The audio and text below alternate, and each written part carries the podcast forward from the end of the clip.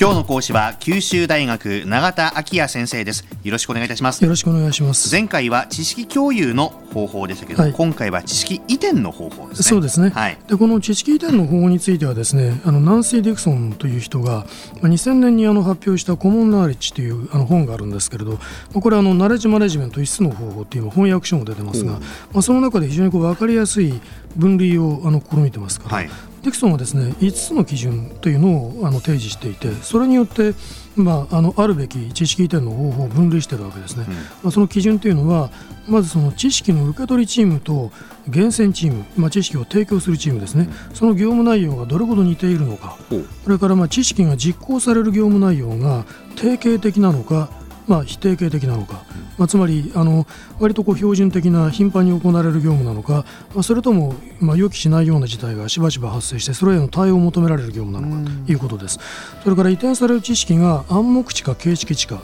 あるいはその両方という場合もあるわけですけれど。そしてまあ知識の実行によって組織全体が影響を受けるかどうか。えー、最後に今受け取りチームをというのはその知識を実行するための吸収能力を持っているかというまあ5つの質問ですね、はい、でその上でまあその知識移転の5つの方法が提示されるわけですが、はい、えー、その5つというのは連続移転、近接移転、遠隔移転、戦略的移転、そして専門地移転と呼ばれるものです。はい、でこのうちまずあの連続移転というのはあるチームがある状況の下で行った業務から得た知識をそのチームが次に別の状況で同じような業務を行うときに使うというものです。まあ、つまりあの同一のチームの中で時間を隔てて知識を移転していくとい。うことですね、はい、そう言い換えていいと思います。はい、であのこのような知識移転を進めるためにはですねその業務から得られた知識をその都度収集するために、まあ、チームメンバーの全員が集まってミーティングを定期的に開催するということがもちろん重要な、まあ、取り組みになるわけです。はい、で特にその業務の失敗経験から得られた知識というのもその次のあの業務を遂行するときには重要な知識になるわけですから、うん、お互いにミーティングのときにまあ批判し合わないと、まあ、批判してしまうとついえー、その失敗経験をあのためらって言いかねるということが生じますから、はい、それから、まあ、あの次の近接移転ニアトランスファーっていうんですけれどもこれはあのあるチームが頻繁に繰り返し行う定型的業務から得られた形式値を、まあ、似た業務を行う別のチームに移転して、まあ、再利用させるというものですね。はい、でここで近接っていうのはつまり地理的な距離の近さっていうんではなくて状況が似てるということを意味しているわけですね。それから次にあの遠隔移転ファートランスファーですけどこちらの方は、まあ、あるチームが否定権の業務を行っていた、まあ、暗黙知ですね、はい、まあ、これを異なる状況で同じ業務を行っている別のチームに移転して利用させる。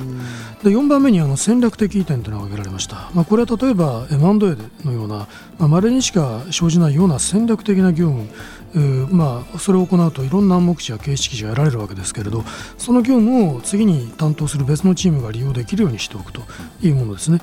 で最後に専門地位点ですね、まあ、これはあの文字通り専門的な形式値をですね、まあ、個人とかチームの間で移転させるわけです、まあ、よく取られる方法としてはそのトピックごとに電子フォーラムなどを開催してこれにいろんなメンバーが参加することによって、まあ、知識を共有していくとい。うことが取られているわけですね、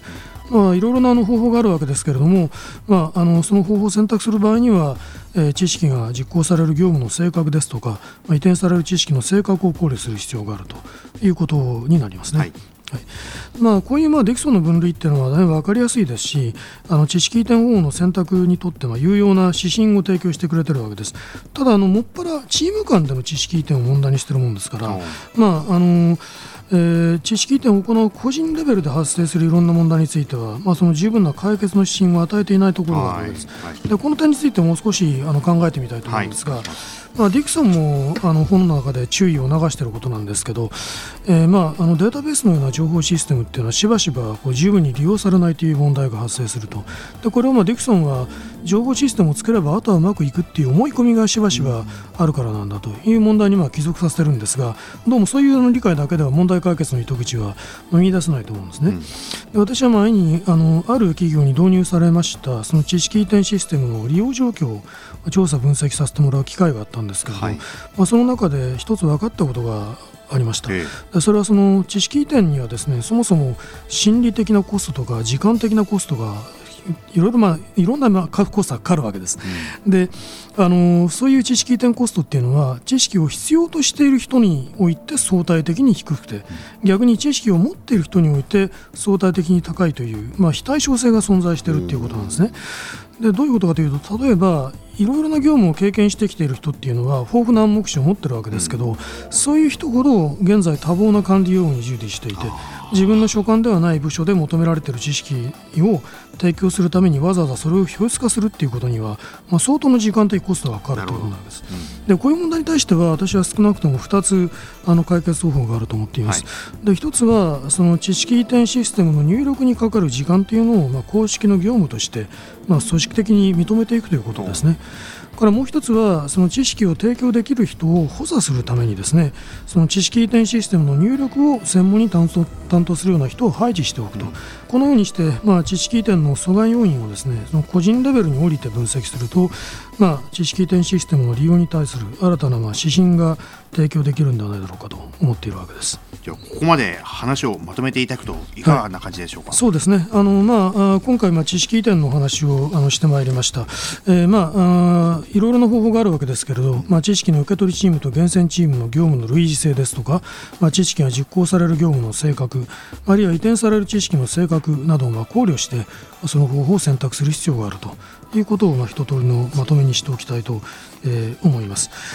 でまあ、ただ、こういう話っていうのは基本的にあの既存の知識を再利用するということに関わっているわけですね、うん、まあ、しかし、前にも話したように、ナレッジマネジメントっていうのは、それにとどまらずに、新たな知識を創造するということを本来、目指さなければなりませんから、うん、まあ、あの次回以降のお話の中では、その知識創造をその促進する、まあ、発想支援の方法などについて取り上げてみたいと思っています。はい。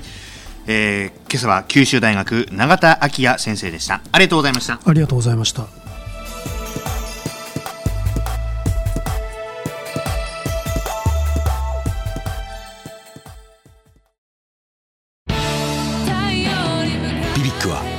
州で生まれ